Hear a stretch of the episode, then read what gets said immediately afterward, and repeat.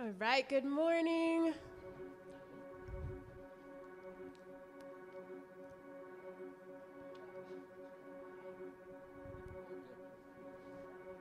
I speak the name of Jesus over you.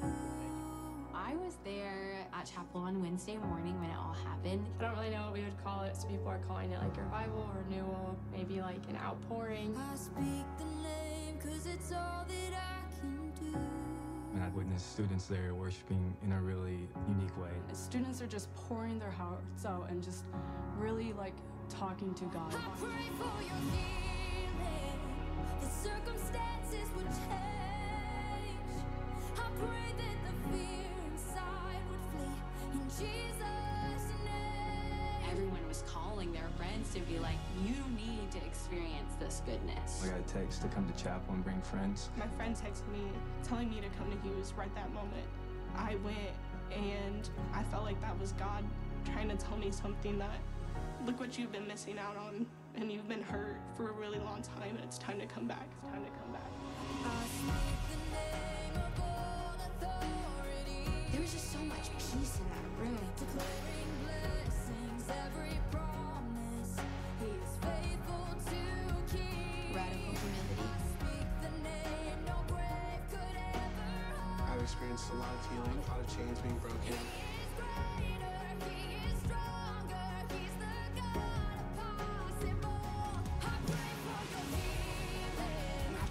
we've been broken and hurt. We were witnessing healing. I pray that the fear inside would flee in Jesus' name. The Spirit of the Lord is here. I pray that breakthrough would happen today. These walls have been broken down like every day. I pray miracles over your life in Jesus' name. In Jesus' name.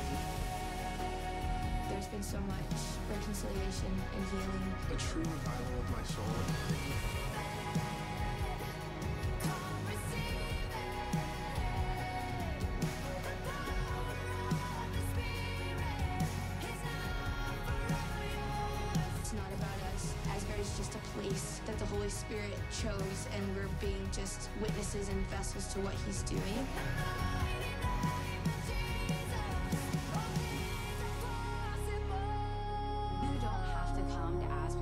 Hughes Auditorium to experience this. God is not only at Hughes, God is everywhere else. You can worship Him everywhere else. You can feel His presence everywhere else. He is God of every single place. And it's cool that He's showing up here in a really powerful way, but He can show up anywhere in a really powerful way, and He'll meet you right where you're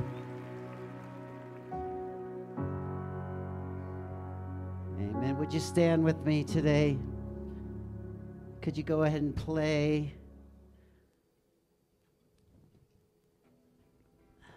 I'm going to pray, and I wanted to just take a moment before we get going today to make sure your hearts are ready. I mean, my heart's ready already.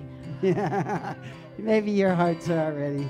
But, you know, sometimes it takes 2 or 3 songs to do that, and we're not going to do that. We're not waiting for that.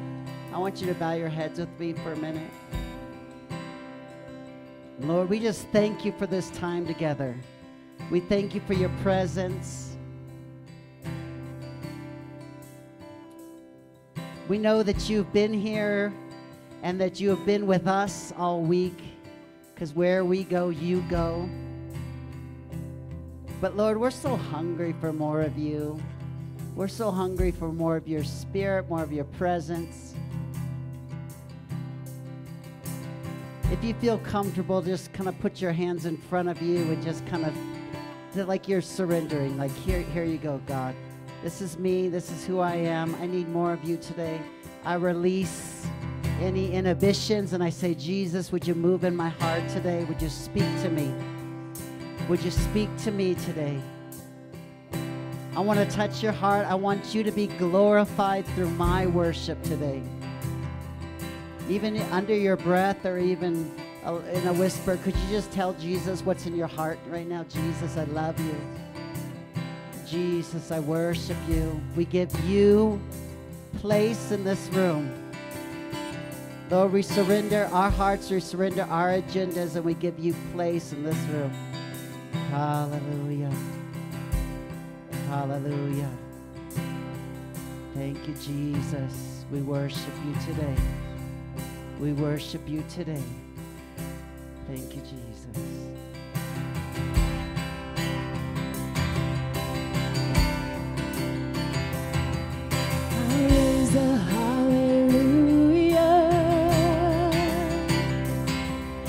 The presence of my enemies, I'll raise and I'll raise a hallelujah, louder than the unbelief. Oh, I'll raise a hallelujah. My weapon is a melody.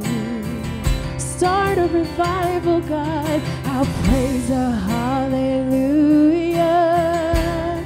Heaven come down. Heaven comes to fight for me. Let's sing that together. I'm gonna sing and I'm gonna sing, yeah. In the middle of the storm, louder and louder, you're gonna hear my praises roar. And up from the ashes, hope will arise, and death is defeated, the King is alive. Oh, we raise the praises, I raise a hallelujah.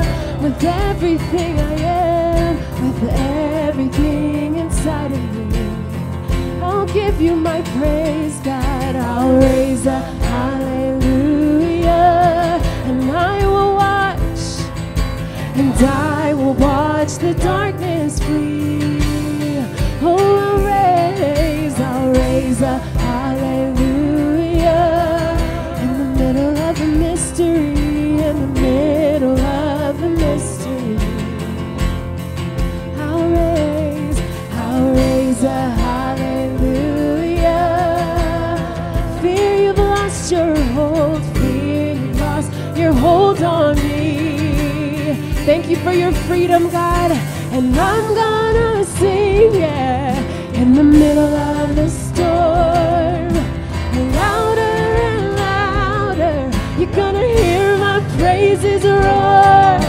And up from the ashes, hope will arise, and death is defeated, the King is.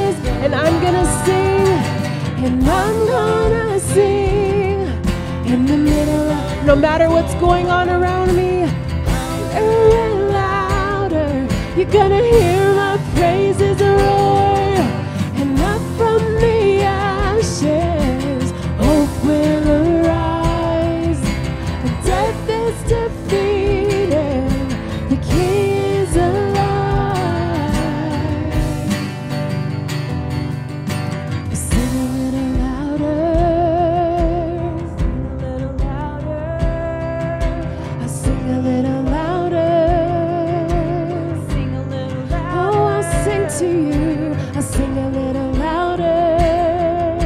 sing a little louder. Oh, I'll sing a little louder, sing a little louder. Oh, I'll sing a little louder.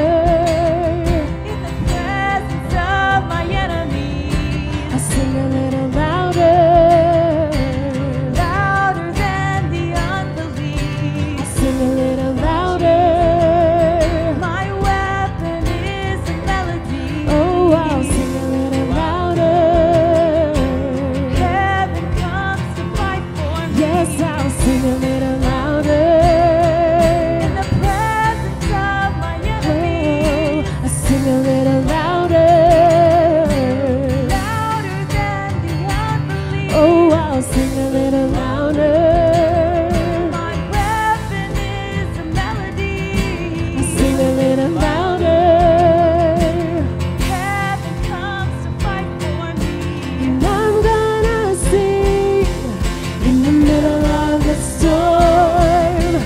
Louder and louder, you're gonna hear my praises roar.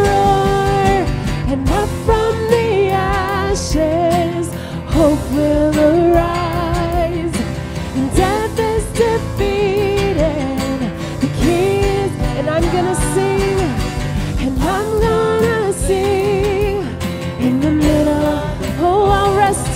to God, louder and louder. You're gonna hear my praises roar, and up from the ashes hope will arise, and death is defeated, the King is alive. Oh, I'll raise a hallelujah, we worship you.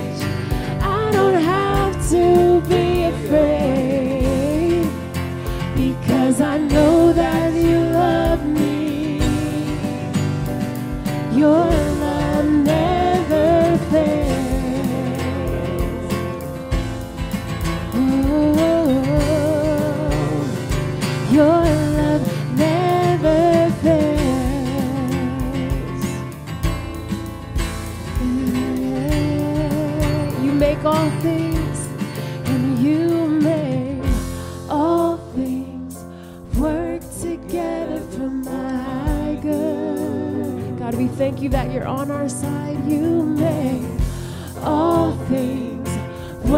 together for my good. In the darkest night, you bring hope, you bring light, God.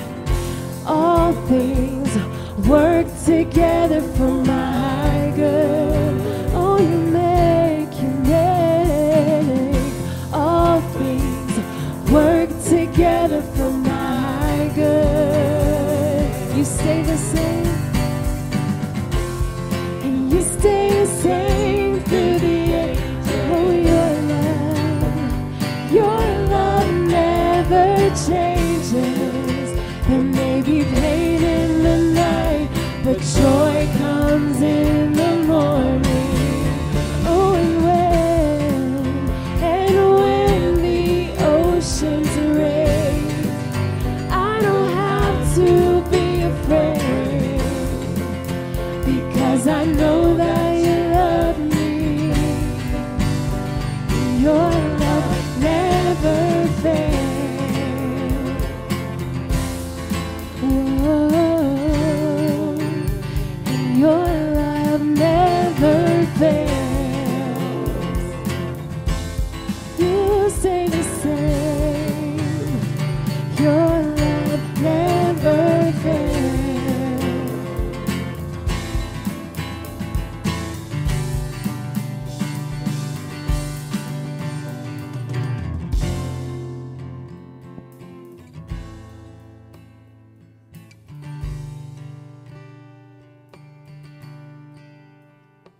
Would you be seated?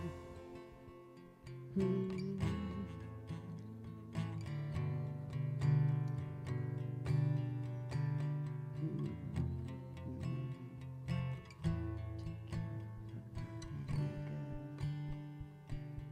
going to do some more worship in a little bit. But just for a moment, just sit in God's presence.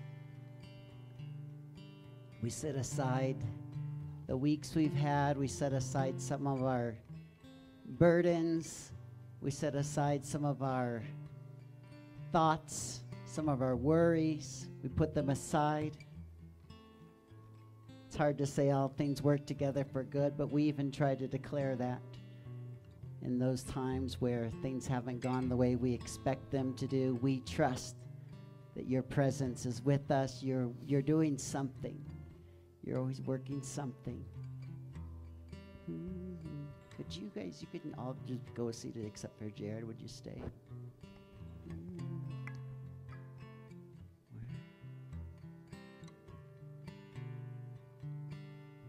Would you just hold whatever that is that you're looking for from Jesus today and say, Jesus, I wanna hear you today. I wanna hear what you have to speak to me today. Maybe you're just, there's nothing there. You feel tired, you feel run down, you feel dry. And you say, I don't even have necessarily a hunger for Jesus. That's very valid. I don't have a hunger for Jesus. I got enough going on. I don't have a hunger. Would you ask Jesus, give me a hunger for you again? Would you rekindle some things in my heart? I see a picture of like a fireplace. I'm really bad at making fires. And I'll throw in like a piece of paper, and then I'll throw in a newspaper, then I'll throw in a box, and it stays going, but then it goes out because I don't have any real stuff in there. Kindling, I think the word is. Would you ask God to just light that kindling so that there's something lit, so anything that goes in that fire is gonna catch. Would you just do something new, something deep in me today, Jesus? We're going to have some more worship perhaps later on, but I want to do things different today because we have a special couple with us today. And I was thinking about it earlier, and I'm not probably going to get choked up now, but I was thinking about just when I heard your voice when you came in the room, when you came, I went all the way back to, not that you're that old, but I went all the way back to as a kid hearing you speak. And I remember one time Kelly and Steve came to our church and pointed me out as a skinny little kid and gave me just the perfect the perfect Bible verse for my life. I still remember it, have it in my journal, and it's always been there. I've talked to a number of you, Kimber and different ones, who that same thing has happened to you. Man, you are old, apparently. Stephen Kelly are the most humble people you'll ever meet. So humble. Been pastors for 40 years at different places. One in particular that Cynthia and I were at as youth pastors, Parsons, Kansas. One of the best church in town, amazing place, amazing people. And he does not want me to go into a whole bio about him, but he, what I love the most is his humility. He just has humility, and he has the Spirit of God with him. And like I said, just when I heard his voice, I remember him speaking at camp, and it just brought it all back. It was so nice. And I just want to honor you guys for being so faithful to the Lord for so long and looking so young still at the same time. I hope this is just the beginning of other times where you come. They're pastors in Hayes, Kansas, so they have responsibilities, but I hope you'll come back even after today. Know that whatever you don't share today, you could share next time, okay? We're just going to go right into it. Would you welcome Steve Schultz? Kelly, would you stand?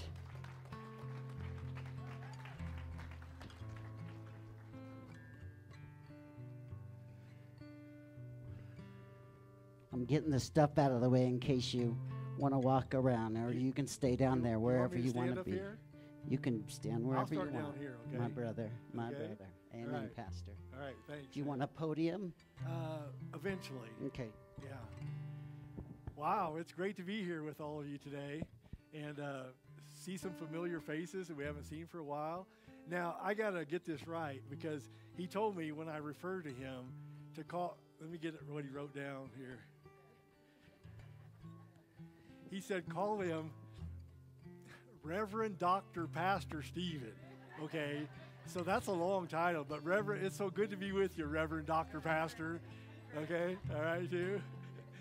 You know, and what's so fun about this, and I want to make a compliment, too, because we have known each other for quite a while, and going all the way back to your mom and dad's church in St. Charles, Missouri, to Camp Palme de Terre for years. Excuse me, but I cry a lot too, so, but that's just me. But one thing that I've never said before, but what he's done for us is, because when you're in ministry and just life general, what he's always done for us is he's always made me laugh. At times when it's hard and you just need to laugh, I got to laugh. And that's just been the best medicine for me that Steve's given to me. Oh, excuse me, Reverend Dr. Pastor has given to me. So I just thank you for that. You know, so many good times of just laughing. And that is just such needed in life, in all of our lives, but in my life necessarily too. So for years, we hung out at Camp Palme de Terre. Have you ever heard him talk about Camp Palme de Terre? Yeah, okay. So that was where we grew up at, you know, for years.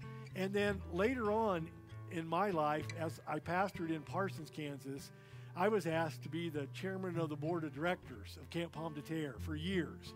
Keep the camp going and everything like that. And it was it's a wonderful place. And every time I drive on Camp Palme de Terre, you just feel good because of all the good things that happened there.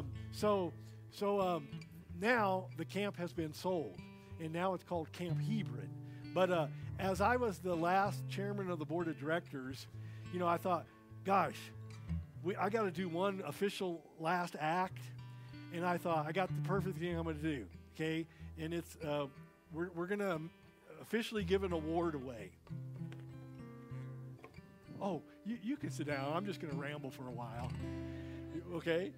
But on behalf of the board of directors of Camp Palme de Terre, would you come up here, Reverend Pastor Doctor?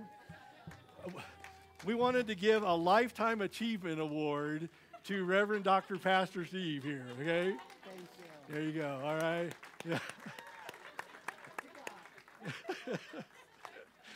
Yeah.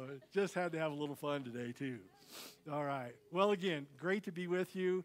And, you know, this is an amazing day and hour we're living in. You know, there's so much going on, and I could tell you lots of testimonies of what God's doing in lots of places.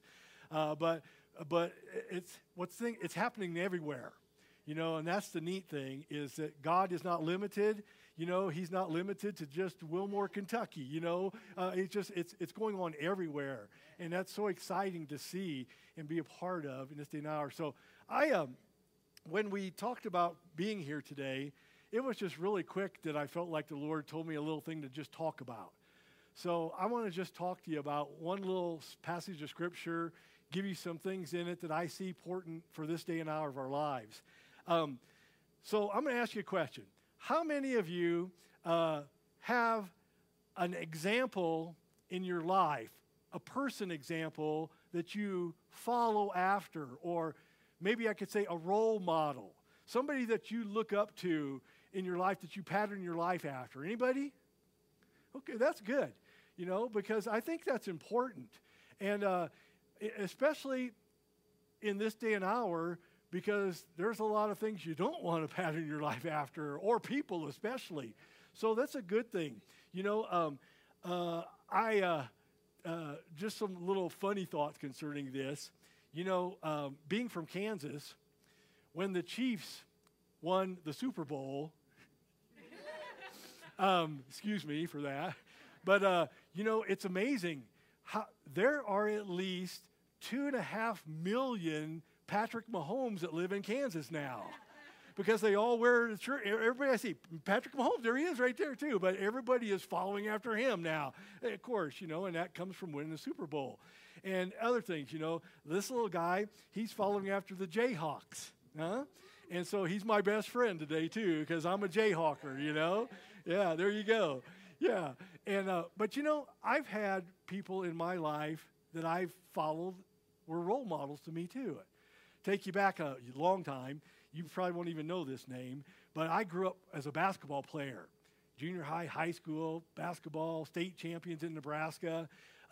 But there was a basketball player that a lot of you probably don't even know his name, but his name was Pete Maravich. Pistol Pete Maravich, okay? Now, I just thought he was amazing because he did things before other people ever did things, you know? And my coach used to yell at me all the time for trying to imitate him. You know, like we'd be on a fast break and going down like this, and I just loved to throw the pass behind my back. And he'd say, "Schultz!" You know, yeah, well, he did just do it like you're supposed to do it. But I love doing it like that, and that's what Pete did all the time.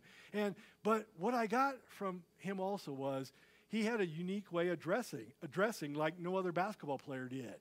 He invented what was called the floppy socks. And he had these floppy socks that everybody was wearing socks up to their knees, you know, but not Pete. He just punched them all down to the bottom. I said, I got him to do that, you know. So I did that all of my career, junior high, high school, floppy socks, down on the ground. Well, it didn't get me anywhere. I didn't get a scholarship or anything, but I looked good, you know. I looked like Pete, and that made me excited. Well, then I went to Oral Roberts University, and I knew that God had a call in my life, and as we began in ministry, we traveled. And we had the privilege of traveling the world, really, because we've been outside the country a lot of times, 17 years of doing that. And so I had an idea as a freshman in college. And one thing that I got to do at Oral Roberts University is observe. Observe a lot of different special speakers. And what was special is we kind of got a glimpse of the best of the best. I mean, you know, here I get there, here I'm a freshman, and here you get people, and you might not know any of these names, but people like Teal Osborne and John Osteen and all of these people. They were amazing speakers, and I said, wow, I'm getting to hear them. But then I thought, you know, I'm going to do this too, what they're doing. And I started saying, so I got to watch them and observe what they do. What I come to find out is they all wore their hair the same way. Yeah, it was very common back in the 70s and early 80s. They just slicked their hair back like this, too. And I'll tell you, in college, I had hair, okay? So I went, I got some gel, and I went like this. And boy, I said, okay, I'm ready to go now. Let me go. Let me start. And so here I was like this. And again, it didn't do me any good. And in fact, here's how I ended up, you know. But that's okay. But in following people, what it's all come down to in my life, and the biggest lesson that I've learned in my life is I do need a role model. I do need somebody to pattern my life after. I do need somebody to follow in their footsteps. And when I thought through everything and everybody out there that I could look up to and be mentored by, it all came back to the best one to follow is Jesus. And I don't think that we grasp that enough in this day and hour, that because he's our Savior, he's our Lord, he's God. But yet, he lived life here for a reason. I mean, it was not accident that he came and lived on earth for all those years. But he came here to pattern his life so that we could see, here's how I want you to live life. Live it like I did. And so I've taken that to heart. And I try to live my life by following him. And I want to take you to a portion of Scripture in Luke chapter 4. So remember the little bracelets that were real popular, What Would Jesus Do? Okay, great message. But I think my personal one is, How Would Jesus Be? Is another one. Because I think like this, how would he respond? How would he say it? How would he help? How would he make a difference? Because that's important to me. You know, I just don't want a concept up here of, oh, this is what Jesus would do. No, how exactly would he do it? Because he had it down. He knew how to do things and when to say things and how to go about it and what difference to make it every time he was in a certain situation. And that says a lot to me. So, Luke chapter 4. And this is a story I know you've heard before. Jesus had just been baptized, and right away, here we go. Here's what it says. Jesus, Luke chapter 4, verse 1, full of the Holy Spirit, left the Jordan and was led by the Spirit into the wilderness, where for 40 days he was tempted by the devil. He ate nothing during those days, and at the end of them he was hungry.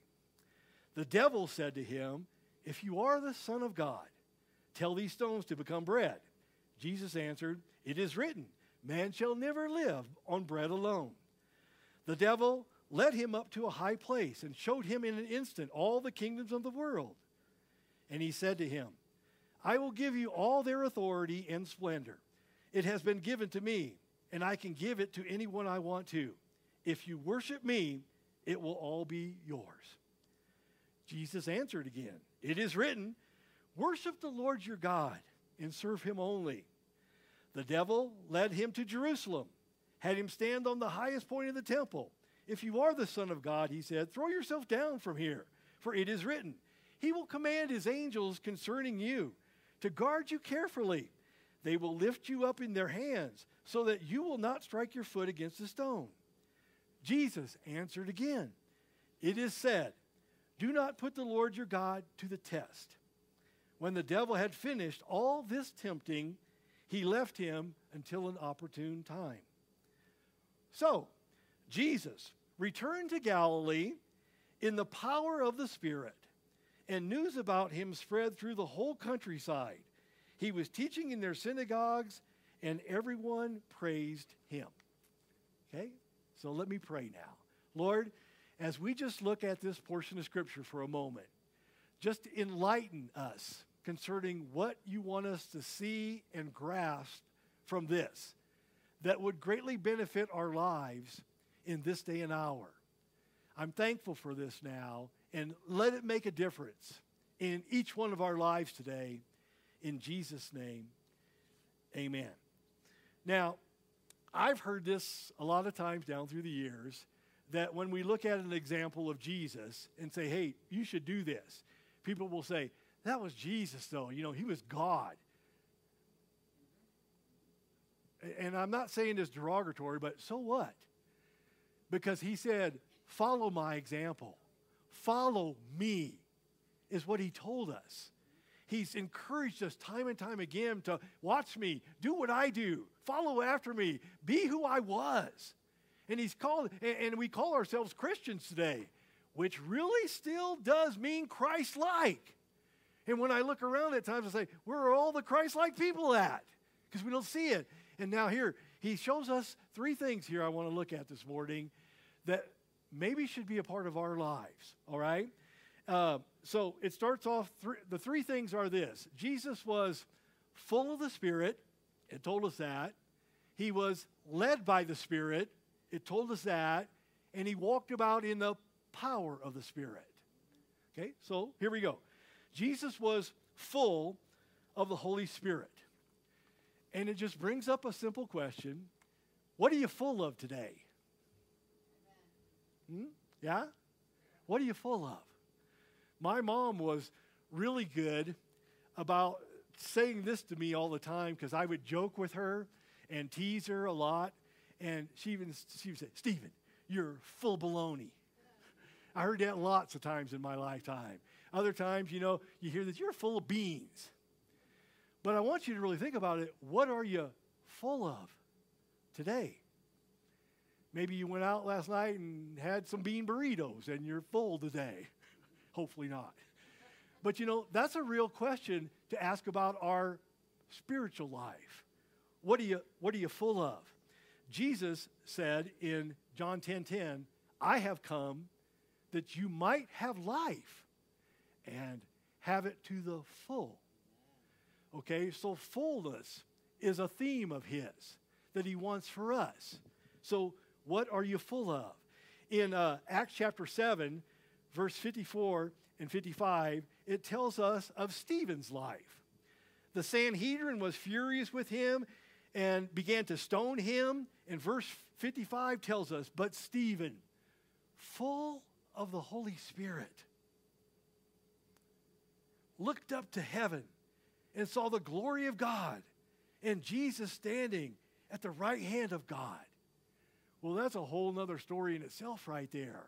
But here's Stephen, had stood up for the gospel, and now he was being stoned for doing that.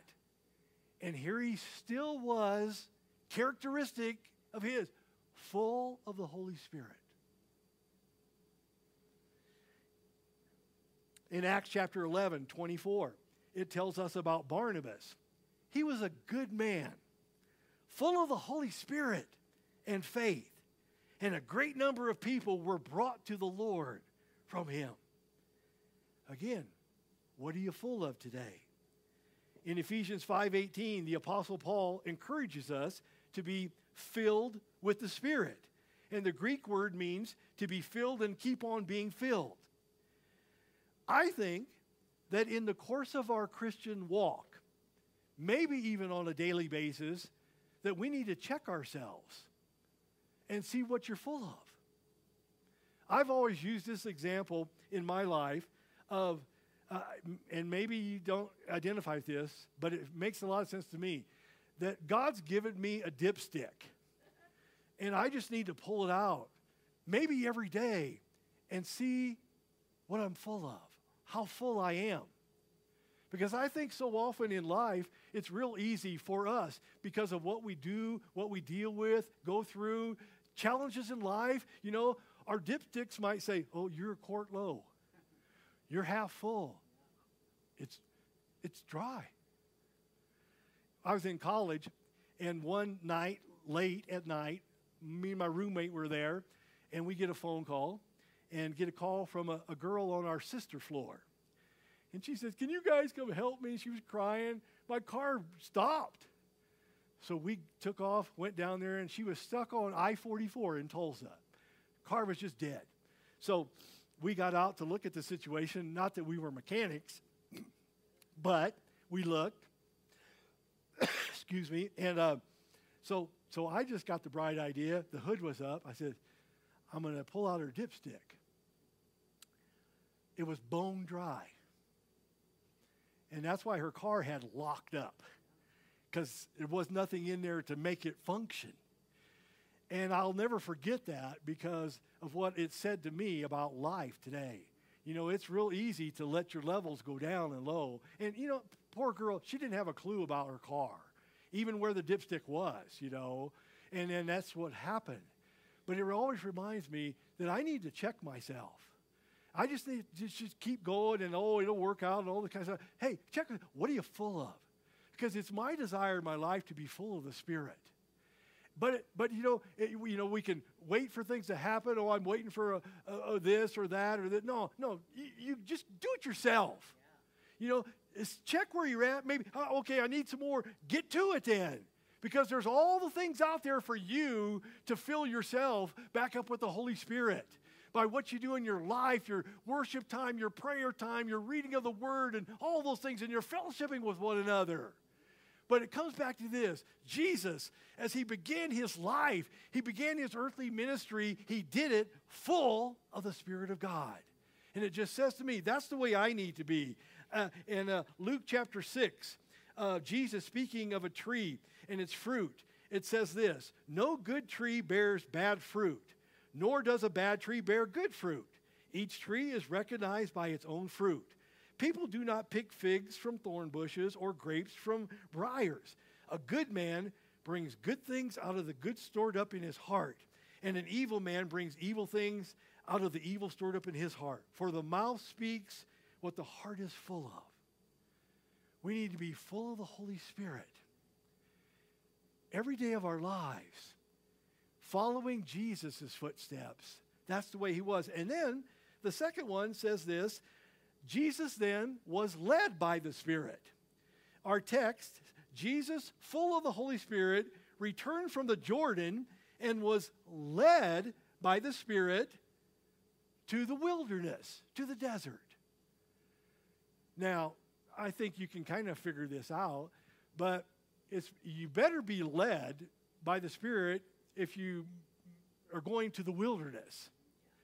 You know, like if we'd have a little example up here, say, okay, here's door number 1, okay? Here's door number 2, and door number 3. Let's play Let's Make a Deal, okay? So you know, behind door number 1, here is an all-expense-paid trip to the Caribbean. 7 days, 7 nights, all the food you want to eat, and all the fun you want to have. Door number 1. Door number 2. Well, let's change it up a little bit, and let's go on a Mediterranean cruise. You know, 10 days on the Mediterranean, stopping at all the ports and enjoying it. Door number 3, the wilderness. Where are you going to choose? Jesus was full, then he was led by the Spirit to the wilderness. So he went there because he was led to go there. Because I don't think many of us would choose that. And again, that's a whole nother thing. But my example shows me that we always need to be led by the Spirit too. And you think, well, that's just important on Sundays maybe. No, it's important every day of our lives. Because every day of our life, we have opportunities in front of us to do something for him. And you need to be led by him. Not just going around, I think I'll do this today or I'll go here today and maybe something will happen. No, let the Lord lead you to what he wants you to do. And I've tried, and I'm still trying to do that in my life. You know, every day be led, you know. And I'm so thankful for a faithful God who wants to lead you too. He wants to guide you in what you do and say in a normal day. You know, I have this happen all the time in my life. You know, like I'm driving down the road, and it's just like the Lord will say, "Hey, take a left here and go see this person." Or I'm sitting at my desk, and the Lord will just prompt me and lead me to call this person. One time I called this person, and he didn't answer. I texted him, and I said, "Hey, I really want you to come to men's group tonight because it's going to be great. You need to come." Well, he came that night. And he started crying when we started talking. Because he said, "Pastor Steve, when you texted me this afternoon, I was ready to kill myself." How did all that happen? Because the Spirit led in doing that. That's what Jesus did. That's what he wants us to do, is to lead us. Romans 8:14 says, those who are led by the Spirit of God are sons of God. And then, of course, the great example of the 23rd Psalm talks about how he leads us. And boy, how we need that in our life. Jesus was led by the Spirit. So here are two things from our example. My role model, Jesus, full of the Spirit, led by the Spirit in living of his daily life. And then it finishes and says, Jesus walked in the power of the Spirit. Luke 4:14, Jesus returned to Galilee after been to the wilderness in the power of the Spirit, and news of him spread through the whole countryside. And this is not a prescription for us to, be big-headed or anything like that. You know, Patrick said, you were full and you were led, and now you're walking into power. Good for you. No. This is supposed to be humbly following in the footsteps of Jesus, and that's what he did. Acts 1:8 tells us, you will receive power when the Holy Spirit comes on you, and you will be my witnesses. And that's it right there. This power that we have, it's not to showcase yourself, put you up on a pedestal and say, hey, I got the power of God, whoa. No, it's for you to just use that power to touch and influence someone else's life. You know, I do things in my normal daily life. You know, I exercise. I try to work out. But, you know, it's cold in Kansas in the wintertime sometimes, so I go to the gym. And in the wintertime, most of the time, I just run on a treadmill. And I have to do that to take care of myself. Say, what am I here for, though? Yeah, I came here to exercise. But at the same time, I want to be led by the Spirit here and touch whoever's life the Lord leads me to. So just a couple weeks ago was a Friday. I got done with my run. I was all sweaty and stuff. And the little gal that's a physical trainer there, she was sitting on a stool over there. And I've met her before. And I went over and I said, how you doing? She said, oh, not too bad. And so I just invited her to church. Hey, here's a pamphlet. Why don't you come to church tomorrow? She came Sunday, and she's been there every Sunday since, and God's working in her life. And I talked to her this week when I went and ran. She said, this is the greatest thing I've been a part of. I love it. And it all happened because of an openness to him and to being able to ready to do whatever he tells me to do in my life. And we all know these scriptures. The Great Commission, all authority in heaven and earth has been given to me. Go then and make disciples of all nations, baptizing them and teaching them. And lastly, Mark 16, and these signs will accompany those who believe. And we've heard that for years. Whoa, what a great scripture, these signs. Is there anything following you? There should be, because we're full, we're led, and we're walking with the equipping power of the Holy Spirit in our lives. That's what Jesus shows me. He's my example. And boy, do I want to follow after that. I'm okay in saying this. I want to be like Jesus. You know, I want to be a vessel that he works through. I sang that song growing up, I want to be more like you. I still do, because I still haven't gotten there. I got a long ways to go, but I work at it. Full, led, walking in the power. That's what my example shows me. And that's what he wants to see from all of us in our life. Oh, that was good. Great message. Not for me, though. I pray that it is for you, because it is for you. It's his word for each one of us right now. Because what are we here for? What are we here in Colorado Springs for? In February 26th of 2023, what are we here for? Oh, do we enjoy the scenery? Yeah, it's nice. We've enjoyed it the last couple of days. It's beautiful. Seeing Pike's Peak out of our motel room window. Woo, great. I'm not here just for that. I'm here to be a difference maker. I want to touch someone else's life by being led by the Spirit. So I challenge you in that. Take that seriously. when you go out tomorrow, wherever you got to go, to work or school or whatever it might be, hey, how can I do something different? How can I make a difference tomorrow in touching someone else's life? That's why we're here. And you know, it's great, the move of God that's going on around the world. And it is around the world. And that's great. But now that is, we're being challenged in that to take that to the streets. And in that, that's what we do. We get to touch someone else's life. Okay? So, Lord, thank you for this. And, hey, if the worship want to come back up, that'd be great. Thank you just for a little challenge this morning. And I hope that all of us could say, yes, we want this. We want to follow after your example. We want to be full of the Spirit daily. We want to be led by the Spirit daily. And we want to walk in the power of the Spirit daily so that we can follow in your footsteps. And yes, we can be what the Word says, Christian, and we can be Christ-like every day of our lives. So thank you for this today, Lord. In Jesus' name, amen. So if we can just worship a little bit, it'd be great, all right?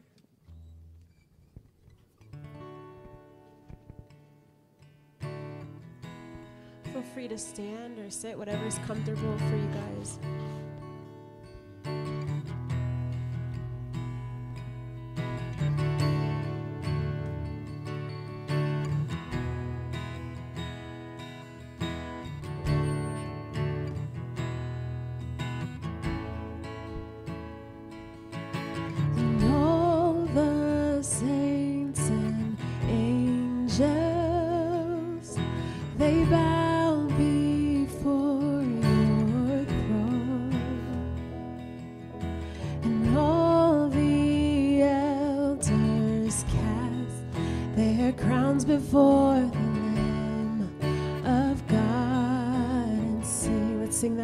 All the saints and all the saints and angels, they bow before your throne, and all the elders cast their crowns before the Lamb of God and sing, you're worthy of it all. You're worthy of it all. For from you are all things, and to you are all things.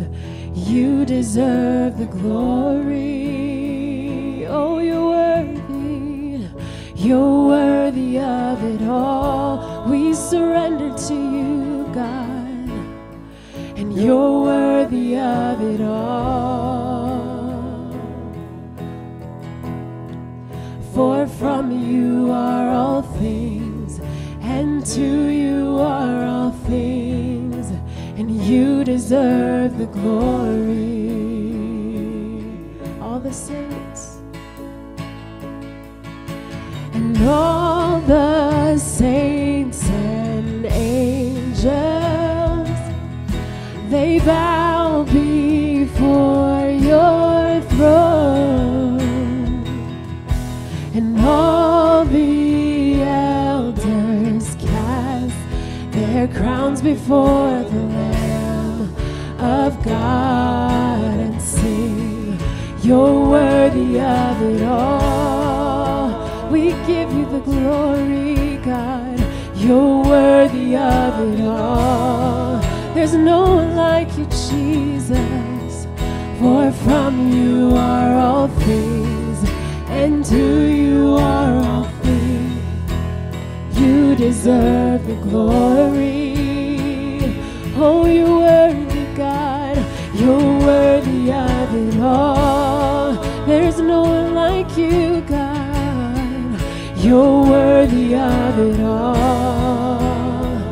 Oh, for from you are all things, and to you are all things. You deserve the glory. Day and night.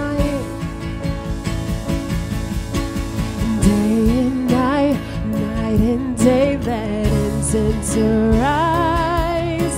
Oh, day and night, night and day, that intent to rise.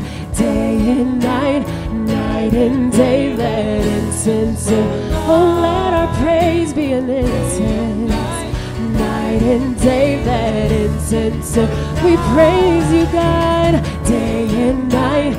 Night and day, let incense arise. Day and night, night and day, let incense arise.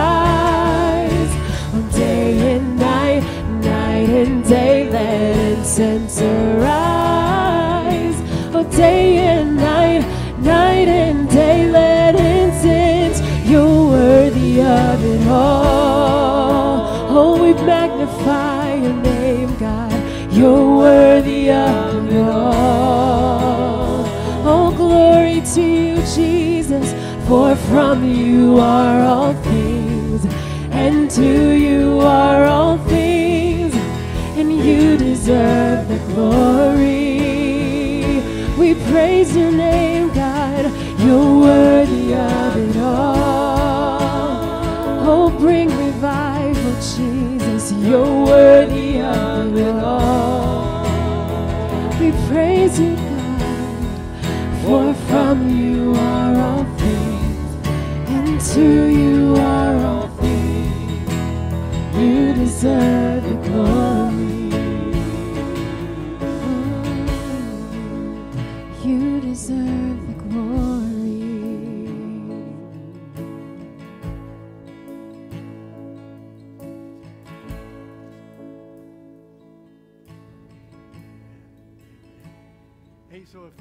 okay. You guys hang with me and go ahead and be seated, and let me just explain, and then we'll just have a little fun, go back and forth, okay? So when I was called to the ministry, am I on still? Yeah, I'm good? Okay. How the Lord called me is he gave me a very clear picture of how we were going to do this. And so I saw it as an example, and then what he said to me is, okay, we're just going to have times like this. We're going to walk around, and we're just going to give words to people. And I said, okay, you know, I saw it before my eyes. I had it happen to me in that instance.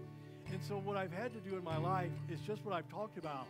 I got to be full, and then I got to be led, and then I got to do what he says to do. And that's it. So I've committed that, my life, to that. It's just that. And I won't do. I don't ever want to do anything that he doesn't want me to do. And I've been in a lot of services before where you'll find this out probably, that when he's done, I know I'm done, and I'll just go sit down because I can't do anything without him. I know that. And so just hold on and we'll see. I'm gonna start. Can I just talk to you for a minute? You okay? Okay. So I think I want to just say to you that the Lord has put in you a real sensitivity to him, okay? And so with that now, I want you to hear this scripture. Isaiah 50, verse 4 says, "The sovereign Lord has given you an instructed tongue to know the word that sustains the weary. He awakens you during the night, morning by morning, wakens your ear to listen like one being taught." And then with that, Isaiah 51, verse 16 says, "I have put my words in your mouth and covered you with the shadow of my hand." So with that sensitivity, don't be afraid when he works in you and speaks to you to share that with that person that needs it, because it's him that's doing it all. So Lord, thank you for that. And we receive that, Lord. In Jesus' name, in Jesus' name. Thank you, Lord.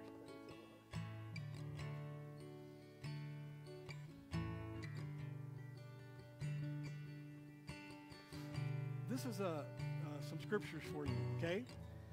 And I'll tell you, Kelly's going to write all these down, okay? So you'll get them, all right? Let me get here. Isaiah 41, verse 13 says, "For I am the Lord, your God, who takes hold of your right hand and says, 'Do not fear, I will help you. Isaiah 43, verse 1, fear not, for I have redeemed you. I've called you by name. You're mine. Psalms 4, verse 3, know that the Lord has set apart the godly for himself. The Lord will hear you when you call out to him. And then Jeremiah 33:3, call upon me. Call upon me, and I'll answer you. And I'm going to show you some great and mighty things, declares the Lord. Thank you for that, Lord. Thank you for that, Lord.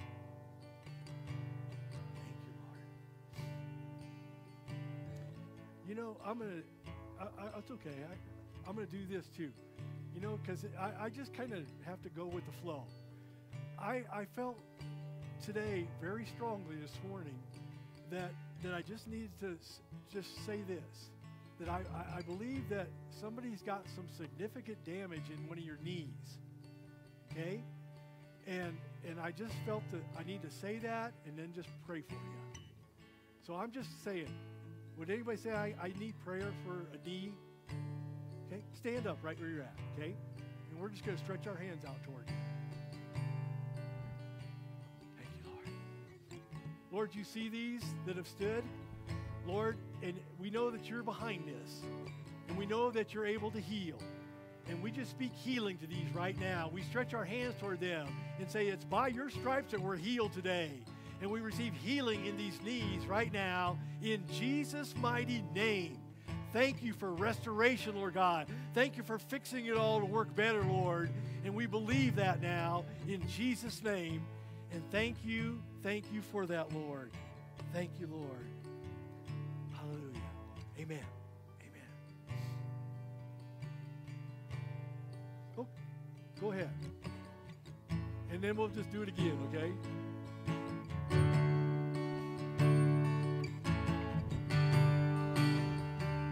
This is a house of worship, Lord. This is a place of praise, where every demon trembles. Thank you, Lord, where we proclaim your name. We worship God. This is a house of healing. Our hearts are full of faith. You have our full attention. You have the final say. We sing, come alive in the name of Jesus, come alive in the name of Jesus. This is the house of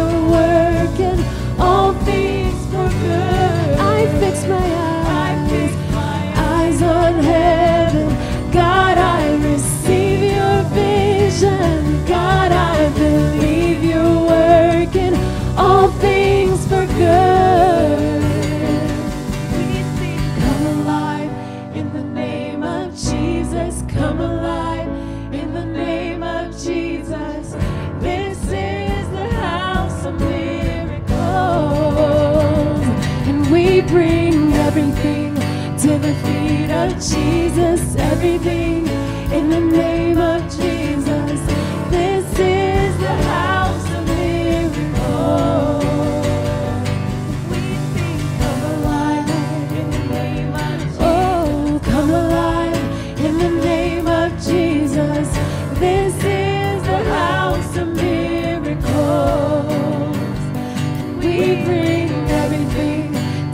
Feet of Jesus, everything in the name of Jesus.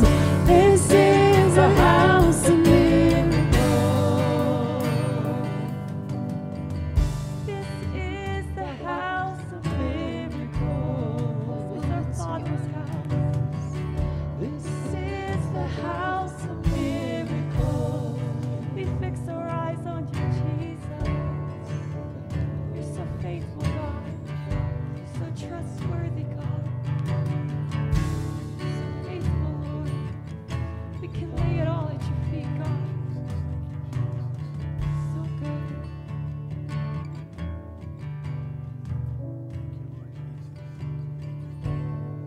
Hallelujah. Amen. Amen. Thank you, Lord. I want to share a couple of encouraging words for you, okay? Isaiah 58, verse 11 says, "The Lord will guide you always. He will satisfy your needs in a sun-scorched land and will strengthen your frame. And you will be like a well-watered garden, like a spring whose waters never fail."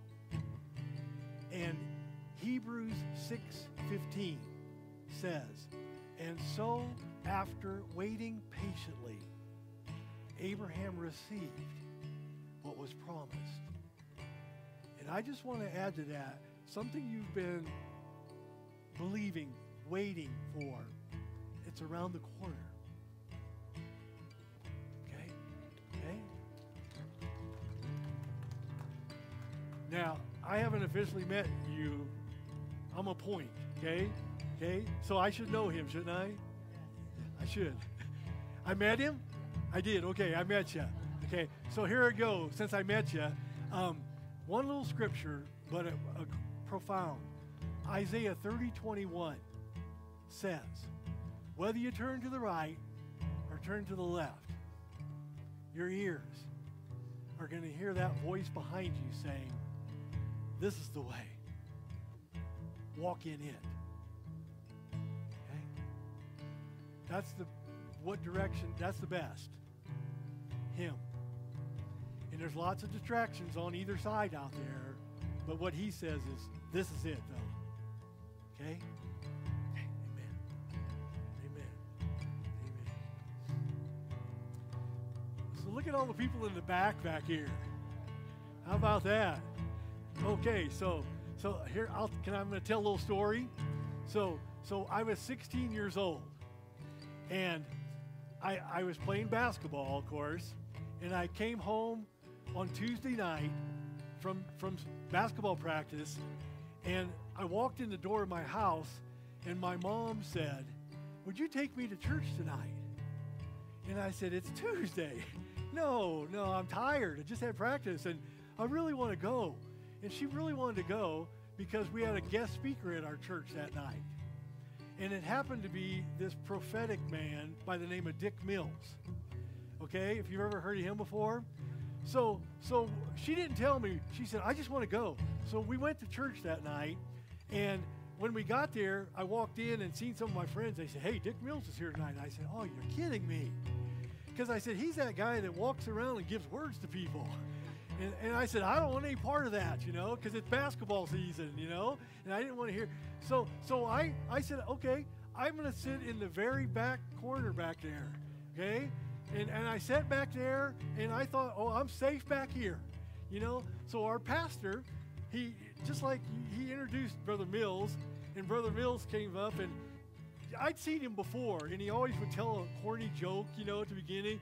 He didn't tell a joke. He just... He stood up here for a moment, and then he started to go back like this. And he said, "I want the whole back row to come up, because I got a word for every one of you." And then he started to give words to all the people in the back row. And I'm here, I'm the last person standing here. You know, all by myself, and my knees are shaking. And I thought, oh, he's going to tell me to stop playing basketball. You know, and and he stopped. And I tell you this because it's so fresh to me. He stopped and he said, he laid his hands upon me. And he said, I transfer the mantle of this ministry in your life now. And I'm thinking, I'm supposed to play basketball. So, yeah. He said, and then he went on and gave me a whole bunch of scriptures about the word and memorize, you know, and all this. And then he said, go. And so that's really why I'm here today. It's because of an obedient man that spoke to me in that way. And so I'm just going to tell you, it doesn't do any good to sit in the back row. Just because God is able. I mean, he sure is, that's for sure. So let's go back here and see what we got. No. So, just encouragement for you, okay? Tell me your name so Kelly can hear. Julio, okay?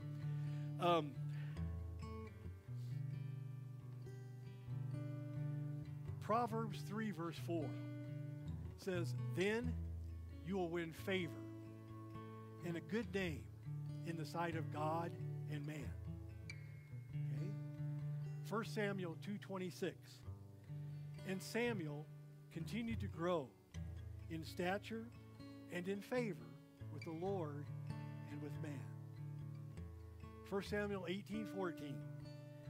In everything he did, he had great success because the Lord was with him. So I just want to invite you to allow him to work in your life and then through your life because his favor's with you and upon you. Okay? And it's not just favor with him, it's favor with man. So don't be surprised when people around you have a good response to you because it's God's working. Okay? Up with that? Okay? All right, great. Amen. Well, how's Reverend Dr. Pastor doing? You okay? Okay? And you know, I want to just encourage you guys too, because all of you, Galatians 6:9 says, let us not become weary in doing good. For in due season, you reap a harvest if you don't give up. And I think that we could tell you, you get those thoughts about giving up a lot. But you just hang in there and look what he says. You'll reap a harvest. Okay, okay, one more here. Actually, two more.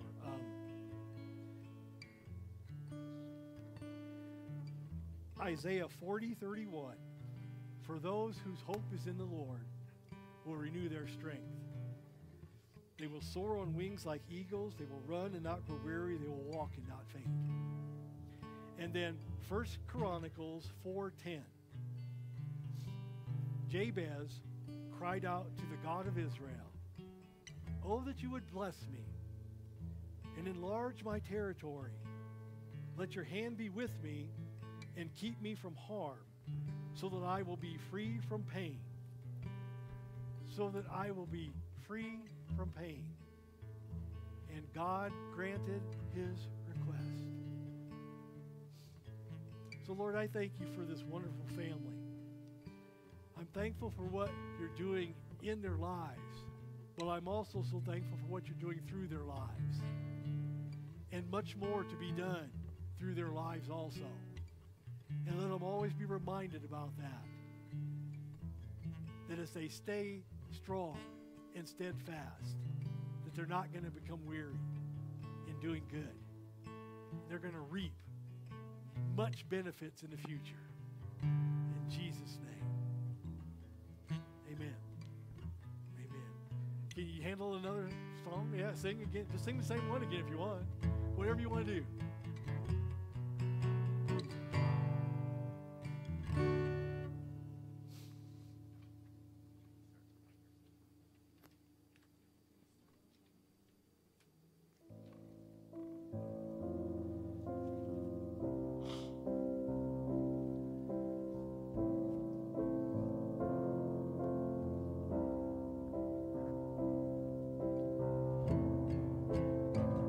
plans, but it won't prosper. And when the darkness falls, it won't prevail. For the God I serve knows only how to triumph. And my God will never fail. Oh no. And my God will never fail. I'm gonna see, and I'm gonna see a victory. I'm gonna see a victory. For the battle belongs to you, Lord. I'm gonna see a victory. I'm gonna see a victory. For the battle belongs to you, Lord. Oh, the battle belongs to you, Lord. Oh,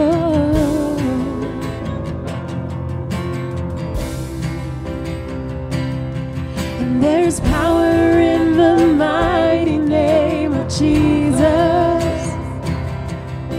In every war he wages, he will win.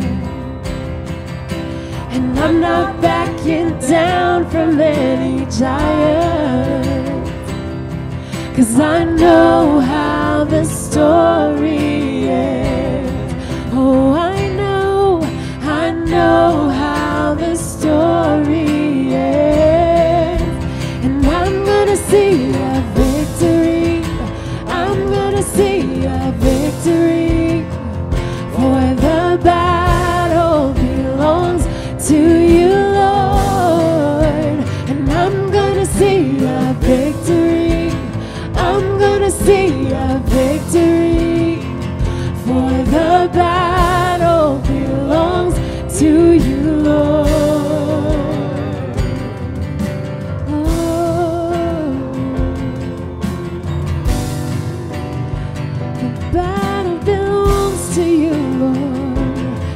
Go before me. The battle belongs to you, God. Oh, yeah.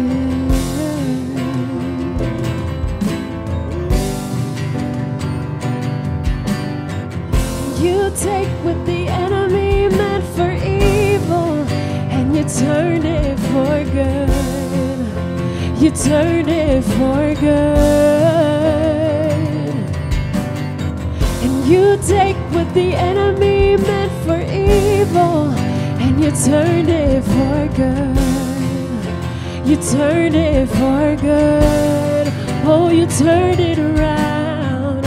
You take what the enemy meant for evil, and you turned it for my good. You turned it for good. Oh, you take what the enemy meant for evil, and you turn it for good. You turn it for good. I'm gonna see, and I'm gonna see a victory. And I'm gonna see a victory. For the battle belongs to you, Lord. And I'm gonna see a victory. I'm gonna see a victory, for the battle belongs to you, Lord. And I'm gonna see a victory. I'm gonna see a victory, for the battle belongs to you, Lord. And I'm gonna see a victory. I'm gonna see a victory. The battle belongs to you, Lord. Oh, it belongs to you, Lord. Oh, battle belongs to you, God. Battle belongs to you, God.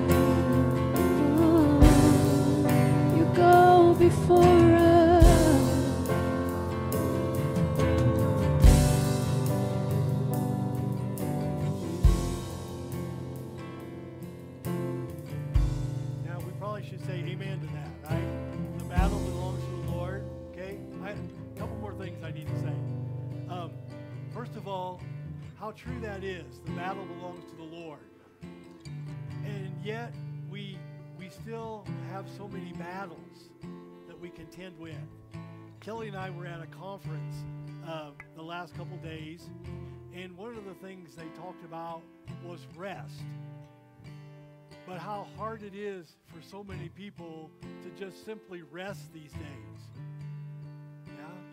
And then with that is the other aspect of rest, sleep. A couple of weeks ago, I did a little devotional during the week on that, because our scripture for the day dealt with that. But do you know that the sleep industry is a multi-billion-dollar industry today? And I'm not against that, because I'm thankful for help. I'm thankful for medicines, because I wouldn't be alive without certain things. But I'm not against that. But yet, so often, we kind of forget that, oh, the battle's his, and maybe he has something to say about it. And so I just want to throw this out to you, and you can take it if you want. This is free, okay? Is that okay? This free? Okay? Okay. Okay, first of all, you know, when you go to sleep, you know, you got to just shut down. And I always quote this scripture, and the peace of God that surpasses all understanding, it's going to guard my heart and my mind in Christ Jesus. So I commit and I submit myself. My mind, it's peaceful. It's peace. It's peace. It's peace. And then I say these two scriptures. Psalms 4 verse 8 says, I will lie down and sleep in peace. Amen. For you alone, O Lord, make me dwell in safety. Why would he give us something like that? Because we need it. It doesn't say, I will lie down and toss and turn and rumble and roar in my tummy. No, I will lie down and sleep in peace. Amen. For you alone, O Lord, make me dwell in safety. And when Proverbs 3:24 says, and when you lie down, you will not be afraid. Your sleep will be sweet. Wow, that sounds like a good prescription, huh? Take that at nighttime before you go to bed. And allow the Lord to help you rest like you need to sleep. I will lie down and sleep in peace, O Lord. For you alone, O Lord, make me dwell in safety. And when I lie down, I will not be afraid. When I lie down, my sleep will be sweet. Amen. That's good. Yes, so, Lord, I just pray that that's going to take hold in some people's lives tonight. And that it's going to make a difference. Because just as your word made a difference when Jesus was in the wilderness, as he spoke your word, we can speak your word as we go to sleep too. Thank you for that, Lord. Thank you for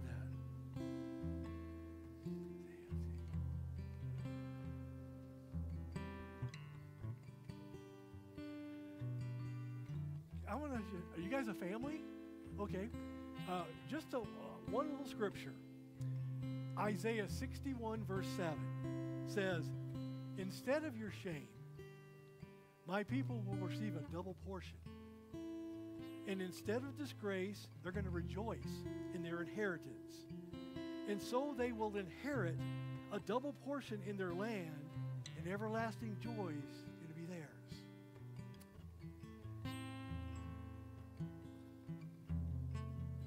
Zechariah 9:12 says, even now, I announce to you that I'm going to restore twice as much to you. What's been robbed, it's going to return in a double portion. And we thank you for that, Lord, in Jesus' name.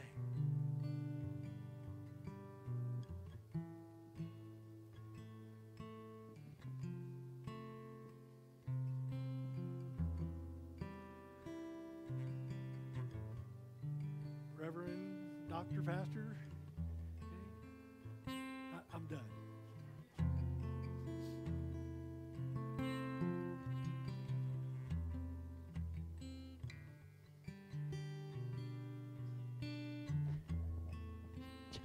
Thank you. You know, know, Kimber was given a word by you when she was like 12 years old, and now you come in full circle to her family there. That's kind of cool, the one that you gave that word to. I mean, I don't know, 12 years old or something, huh? 21. Mm-hmm. Yes. I don't know if he's still in here. Is he still in here? No, not him. Still in here. I was going to pray for him. Pat, you know that we were, are you still okay to, you didn't know this day was going to be this way, huh?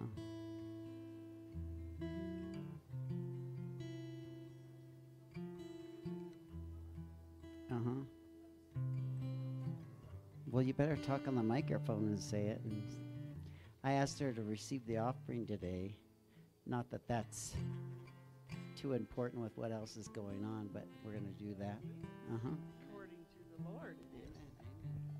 Amen. Okay. So, last week, Pastor talked about a scripture of the poor widow that gave all she had, and the rest of the people gave a part of their riches, but Jesus said she gave the greater thing and a greater amount, even though it was less as far as money was concerned. And then Chip talked last week also about giving 100%, or giving of yourself, all of yourself, and getting 100% return, and not necessarily in money, but in health, and their daughter getting a house, and that way. And so I looked up about money scriptures, and there are over 2,300 scriptures about wealth, money, and possessions. So it must be important to the Lord. But the way it's important to Him is how we use it and its position in our lives. And so the Lord reminded me of the scripture about you can't serve two masters. Either you love the one or hate the other, or you despise the one and are devoted to the other. And so it says you can't serve God and money. So you might say, well, I don't serve money, I serve God. And yet, when we worry and stress over whether our bills are going to get paid or not, and we find our happiness or our peace of mind in how much money we have, it's going above God. And so I'd like to read a passage from Isaiah. And this is what I'm thinking the Lord gave me that's so powerful. It refers to fire. It's in Isaiah, and it's referring to fire and water.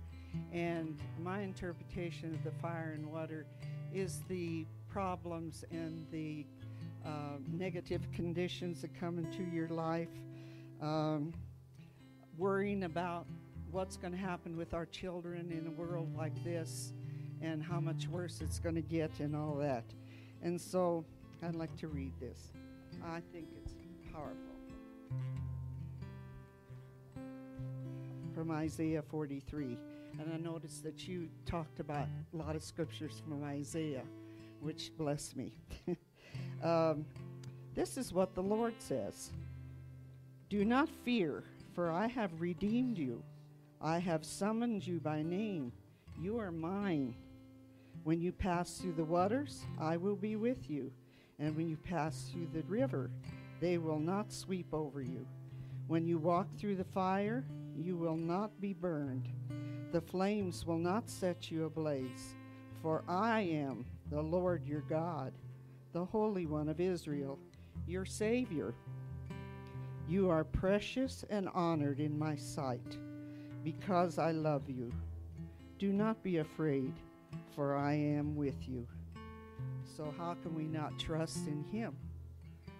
He's telling us how much we mean to Him, so He's not going to let us fail. He will be with us to guide, and in the future, no matter what happens. So let us pray. Almighty God, let us internalize this scripture to the best of our ability. How much you love and want to care for us. We want to surrender all, because you have given us all. Give us wisdom on the use of the money you give us. Thank you for your salvation, Lord, showing us your ultimate love. And you have made us your chosen, favored, and blessed. In Jesus' name, amen. Good job. Everybody listens closer to a Bible verse after someone like Steve comes up. Is that for me? You know that the whole Bible is for us, isn't it? The whole Bible. I want to pray for a group of people today who might need healing in your body. As we before we leave here today, I just sense that we can't miss the opportunity. When we pray for some with their knees, maybe you have a need in your body, or you want to stand in for someone else. We're going to pray for you. It's something when the gifts of the Spirit are at work that you sense God's presence more than other times. I don't know if you do or not, but I've heard the scripture, Galatians 6:9, I believe it was, over my life. I mean, just reading it myself, and it sometimes it's like, yeah, I know, don't be weary in doing good, you know. But when the Spirit of the Lord is on it, you know, there's something special. And the Spirit of God is in this room. Would you stand to your, no, don't all stand. Would you stand to your feet if you need a touch in your body today? And you don't need a special verse, but I'll give you a special verse. It's pretty powerful. It's this one. By his wounds we are healed. The Bible talks about being forgiven, and where, oh, I'll be forgiven, I'll accept that. But you know, Jesus died for our sins, but he also was crushed and pierced and ridiculed and crucified for our healing. It's the word of God. It's not like something way out there. He did this for our healing. Why did you go through all of this? Why did you go through all this? Why didn't you just let them kill you and be done? But he went through the 39 lashes. Most people die from 15, and he went through 39 of these whippings. It was a terrible thing. They put the crown of thorns on his head. Blood poured from him. He almost had nothing left. And then Jesus stayed alive so that he could take upon us his infirmities. Another scripture from Isaiah. Surely he took our sins upon him. He took our infirmities on him. And the punishment that brought us peace was on him. And we believe that today. So we're going to believe for your healing, or you need to pray for that. Yes, come on up here, sister. This sister, I believe you were healed of a small thing of maybe cancer. Yes, that's a good one. So why don't you pray for that? Okay, so my body is like shaking. In the name of the true Lord Jesus Christ of Nazareth, we stand. I hear kidneys, brains, memory, eyes, joints, livers. We stand right now in the name of the true Lord Jesus Christ of Nazareth, and we stand for healing. We thank you that you are a living God, and I ask that you would come and that you would breathe our breath. Yahweh, is your breath is in us, and so we ask that you would come and breathe now through this congregation, through people that have had issues, pain, so much pain their entire life, that you would come and breathe new life and healing into them. In Jesus' name, that kidneys would be healed, livers, that brains, eyes, that they would be able to see, and not just see in the physical, but be able to see you and see in the spiritual like never before, that they would be able to hear you and see things and comprehend things in a brand new way, and that their physical memory, remembering long-term, remembering now, would be restored in the name of the true Lord Jesus Christ of Nazareth. And we thank you for the cross, and we thank you for the power that you have given us in you. In Jesus' name, amen. Amen. Would you all stand with us? We're going to continue to worship, and I'm going to give you the opportunity to I say sneak out. You're not really, you don't have to sneak out. You can leave if you need to. If you would like to still be prayed for, if you just like to come to the altar, there'll be some people in the room that I trust will come and you stay in here if you feel like you should minister, all right? They'll minister. You might even ask, I don't know if he has any more to do, but if you could even come to Pastor Stephen Kelly if you want them to pray for you. They might be, they'll pray for you, I would assume. Maybe they won't. Maybe they'll say, no, it's over. If you got a word from the Lord today, Pastor Kelly's written those down for you, so come see her. She doesn't necessarily know who that was, each of you. So you come to her and you tell her what it was, and she'll give it to you. Does that sound good? Uh-huh. All right, what are you guys gonna sing? Go ahead and worship with us. Feel free to stay. Just a sec. I have some housekeeping. Just a sec. I have some housekeeping. It doesn't break the Spirit. The Spirit of God is powerful. Today there's going to be a brunch here for all the seniors. If you feel like you're old enough, you can come. You stay. Juanita's putting that on. Stay around for the brunch if you'd like. You can leave real quick and just get back here because it'll happen not too long after. But come alive in the name of Jesus. Amen. Now you go. Now you go. Can you worship with us just for a moment? Thank you, Jesus. Thank you, Jesus. We sing, come alive. In the name of Jesus, come alive. In the name of Jesus, this is the house of miracles. And we bring everything to the feet of Jesus, everything in the name of Jesus. This is the house of miracles. Come alive, come alive. In the name of Jesus, come alive in the name of Jesus. This is the house of miracles. And we bring everything to the feet of Jesus. Everything in the name of Jesus. This is the house of miracles.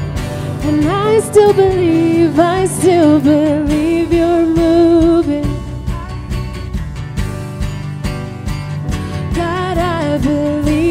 working all things for good. I fix my eyes on heaven. God, I receive your vision. God, I believe you're working all things for good.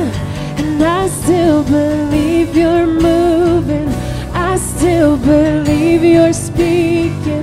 God, I believe you're working all things for good. And I fix my eyes on heaven. God, I receive your vision. God, I believe you work all things for good. Come alive in the name of Jesus. Come alive in the name of Jesus. This is the house of me. We bring everything to the feet of Jesus, everything in the name of Jesus. This is the house of miracles. Come alive in the name of Jesus. Come alive in the name of Jesus. This is the house of miracles. We bring everything to the feet of Jesus, everything in the name of Jesus. This is the house of miracles. This is the house of miracles.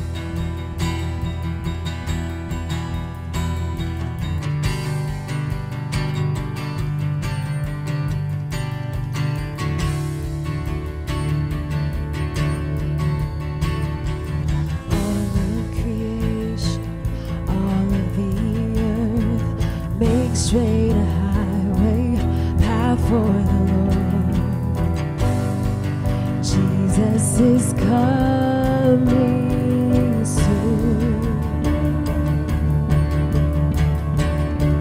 Call back the sin, wake up the sin, let every nation shout of your fame. Jesus is coming soon.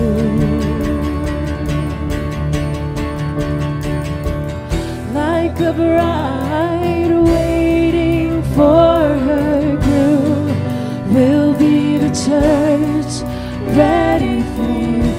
Every heart longing for our King, we sing, even so come, Lord Jesus. Even so come, Lord Jesus, come. There will be justice, all will be new. Your name forever, faithful and true. Jesus is coming soon.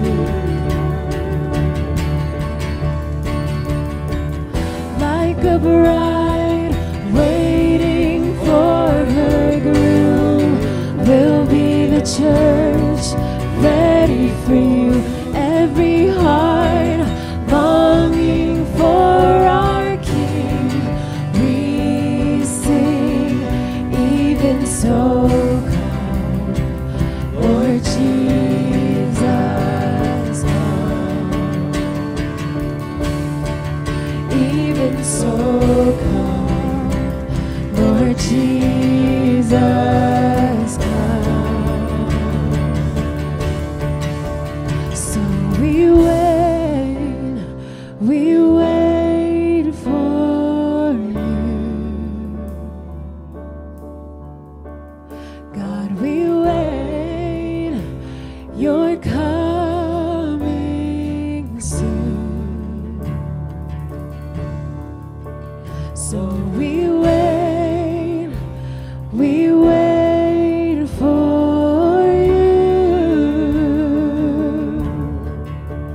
God, we wait, your coming soon.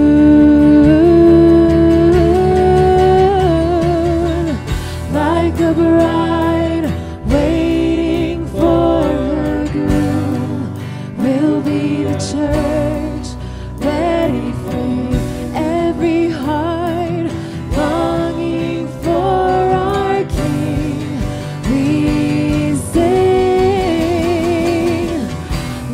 A bride waiting for her groom will be the church ready for you. Every heart longing for our King, we sing, even so come, Lord Jesus.